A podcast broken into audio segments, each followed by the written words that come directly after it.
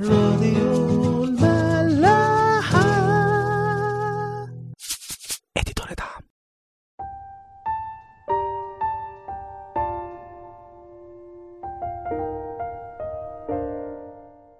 أهلا بيكم في حلقة جديدة من عيش وملح.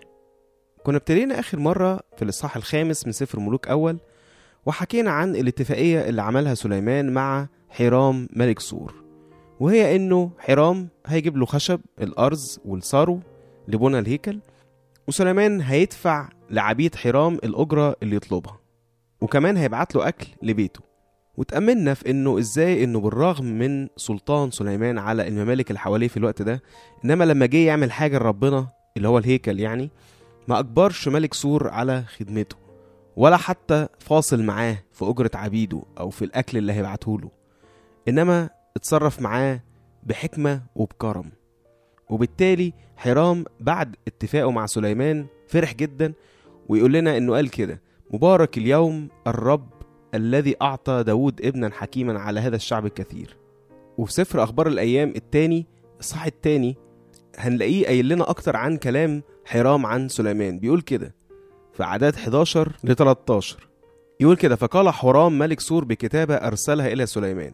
لأن الرب قد أحب شعبه جعلك عليهم ملكا. وقال حرام مبارك الرب إله إسرائيل الذي صنع السماء والأرض الذي أعطى داود الملك ابنا حكيما صاحب معرفة وفهم الذي يبني بيتا للرب وبيتا لملكه. والآن أرسلت رجلا حكيما صاحب فهم حرام أبي. يعني بنشوف هنا إزاي حكمة سليمان خلت واحد مش يهودي والمفروض إن هو ما يعرفش ربنا يتكلم على سليمان وعلى ربنا بالشكل ده. خلونا نكمل ونشوف حصل إيه بعد كده. هنقرأ من أول عدد 13 لحد آخر الإصحاح. وسخر الملك سليمان من جميع إسرائيل وكانت السخر ثلاثين ألف رجل. فأرسلهم إلى لبنان عشرة ألاف في الشهر بالنوبة. يكونون شهرا في لبنان وشهرين في بيوتهم. وكان أدونيرام على التسخير. وكان لسليمان سبعون ألفا يحملون أحمالا.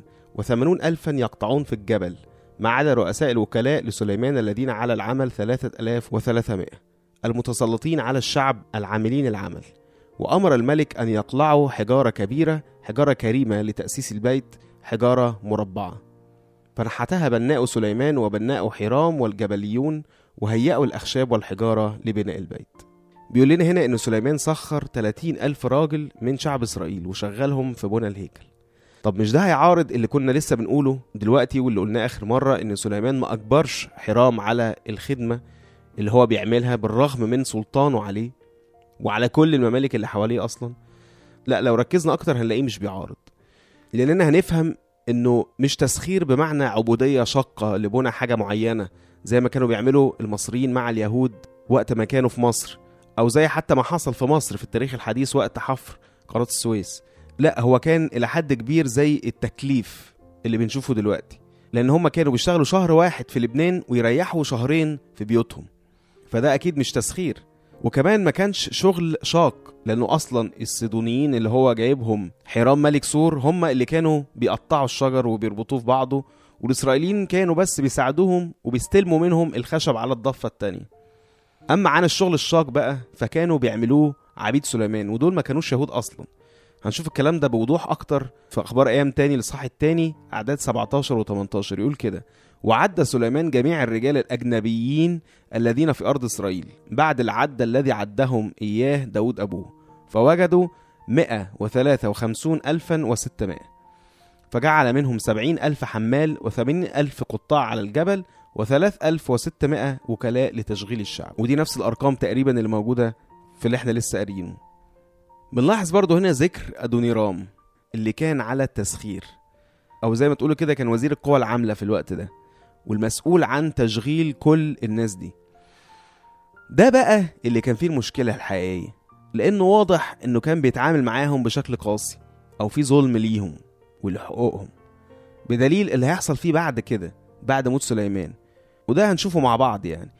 كنا اتكلمنا آخر مرة في الموضوع ده وهنقوله تاني المرة دي على أدوني رام بالذات. إزاي إن ربنا عايزنا كلنا نعبده بحرية؟ وإلا ما تبقاش عبادة تبقى عبودية. المسيح نفسه جه عشان يحررنا من أي عبودية. عبودية الخطية أو عبودية العبادة أو الدين أو أي حاجة ممكن حد يجبرنا نعملها بأي طريقة وتحت أي مسمى. المسيح في يوحنا 8 بيكلم اليهود وبيدور الحوار ده. هنلاقيها من أعداد 31 لحد 38 يقول كده فقال يسوع لليهود الذين آمنوا به أنكم إن ثبتتم في كلامي فبالحقيقة تكونون تلاميذي وتعرفون الحق والحق يحرركم. أجابوه إننا ذرية إبراهيم ولم نستعبد لأحد قط. كيف تقول أنت أنكم تصيرون أحرارا يعني بيقولوا له هو إحنا عبيد أصلا إحنا عمرنا ما حد استعبدنا إحنا أحرار. إزاي بتقول لنا إن إحنا لسه محتاجين نتحرر؟ أجابهم يسوع الحق الحق أقول لكم إن كل من يعمل الخطية فهو عبد للخطية والعبد لا يبقى في البيت إلى الأبد أما الإبن فيبقى إلى الأبد. فإن حرركم الإبن فبالحقيقة تكونون أحرارا. يعني خدوا بالكم طالما بتعملوا خطية يبقى أنتوا عبيد ليها. والوحيد اللي يقدر يديكوا الحرية دي هو الإبن هو المسيح. أنا عالم أنكم ذرية إبراهيم لكنكم تطلبون أن تقتلوني لأن كلامي لا موضع له فيكم. أنا أتكلم بما رأيت عند أبي وأنتم تعملون ما رأيتم عند أبيكم. طبعا أبيكم ده قصده على الشيطان وده اللي بيبان بقى في بقية كلامه. المهم خلينا في الحتة اللي إحنا قريناها دي. والمسيح بيتكلم على الخطية. هي إيه الخطية اللي كانوا بيعملوها اليهود في الوقت ده؟ هل كانوا عايشين في مجون وزنا فاحش أو مثلا بيقتلوا بعض في الشارع؟ لا طبعا. ودي المشكلة الأكبر إن هم ما كانوش خطاة في نظرهم هم. بس برضه كانوا في عبودية عبودية العقل والقلب إن هم يكونوا مقفولين على تعليم أو مفاهيم أو أوضاع معينة مش بتاعت ربنا إنما بتاعتهم هم اللي تريحهم هم.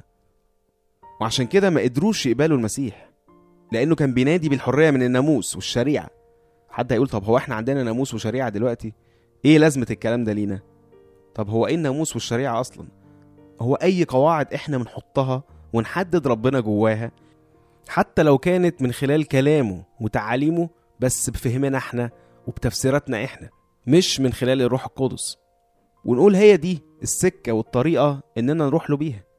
ونبتدي نعلم ويمكن نجبر اللي حوالينا إنه يعملها عشان يقدر يروح لربنا.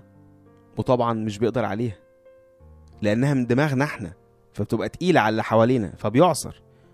وإحنا كمان ما بنقدرش عليها.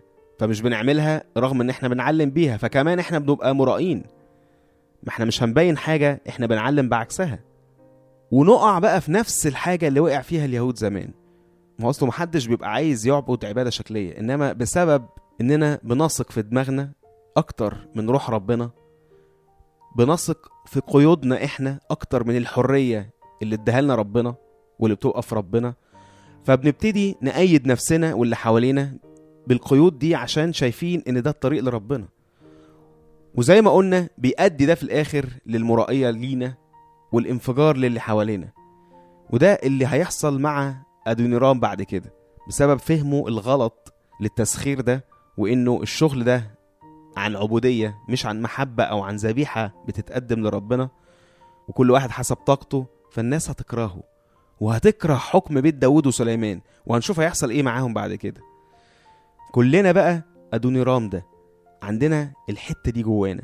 من غير ما نحس بنسخر الناس اللي إحنا أمن عليهم إن هم يعملوا حاجات بدون اقتناع أو عن إجبار. ممكن في الكنيسة وفي ولادنا في الخدمة. ممكن في البيت واحد مع مراته أو مع عياله. ممكن مع الناس اللي بنحبهم. ودايما كل ده بيؤدي لنفس النتائج. إن إحنا نكون مرائين على بعض أو الانفجار والكره ويمكن انفصال تام عن اللي إحنا بنتكلم باسمه وبنقول إننا سفر عنه. كل ده عشان بس نريح نفسنا ونريح ضمايرنا ونشوف الحاجة اللي مريحانا دي في الناس اللي قدامنا. ايا كان بقى إيه اللي جوه الناس دي؟ مش مهم. ايا كان اللي بنعمله ده أدى لحب الناس دي لربنا اللي بعتنا سفرة ليهم وإن هم يعبدوه بجد ولا بيؤدي لعبادة شكلية ويمكن بعد كده كره ورفض وانفصال. كنا قرينا آخر مرة روميا 12 3 هنقراها تاني كده مع بعض بس هنقرا كمان العددين اللي قبلها. من أول عدد واحد لعدد ثلاثة بيقول كده فأطلب إليكم أيها الإخوة برأفة الله أن تقدموا أجسادكم ذبيحة حية مقدسة مرضية عند الله عبادتكم العقلية. مش عبادة شكلية عبادة تكون من جوانا. ولا تشاكلوا هذا الدهر بل تغيروا عن شكلكم بتجديد أذهانكم. لتختبروا ما هي إرادة الله الصالحة المرضية الكاملة. والآية بقى اللي قريناها آخر مرة فإني أقول بالنعمة المعطاة لي لكل من هو بينكم أن لا يرتئي فوق ما ينبغي أن يرتئي بل يرتئي إلى التعقل كما قسم الله لكل واحد مقدارا من الإيمان. هي دي الحياة مع ربنا حرية وتجديد في الإيمان وكل يوم. عشان نعرف ربنا عايز مننا إيه كل يوم وهيكبرنا إزاي فيه. وطبعا مش محتاجين نقول إن الحرية اللي ربنا بيدعونا ليها لو ما كانتش من خلاله الشيطان ساعتها ممكن أو أكيد هيستغلها لصالحه. في بطرس الأولى الإصحاح التاني أعداد 15 و 16 يقول لنا كده لأن هكذا هي مشيئة الله أن تفعلوا الخير فتسكتوا جهالة الناس الأغبياء كأحرار وليس كالذين الحرية عندهم سترة للشر بل كعبيد الله كأحرار بس مش زي اللي بيخلوا الحرية. غطا إن هم يعملوا الشر إنما كعبيد لربنا. يعني آية غريبة جدا يقول كأحرار بس في الآخر يقول كعبيد الله. إزاي بقى؟ حرية مشروطة حرية بحدود حرية نص نص كده وكده؟ لا طبعا إنما حرية في ربنا. يعلمها لنا ويعلمنا نحرر اللي حوالينا إزاي. ويحمينا من استغلال الشيطان ليها. حرية بس في مدرسة ربنا. نشوفكم الحلقة الجاية. راديو ملاح.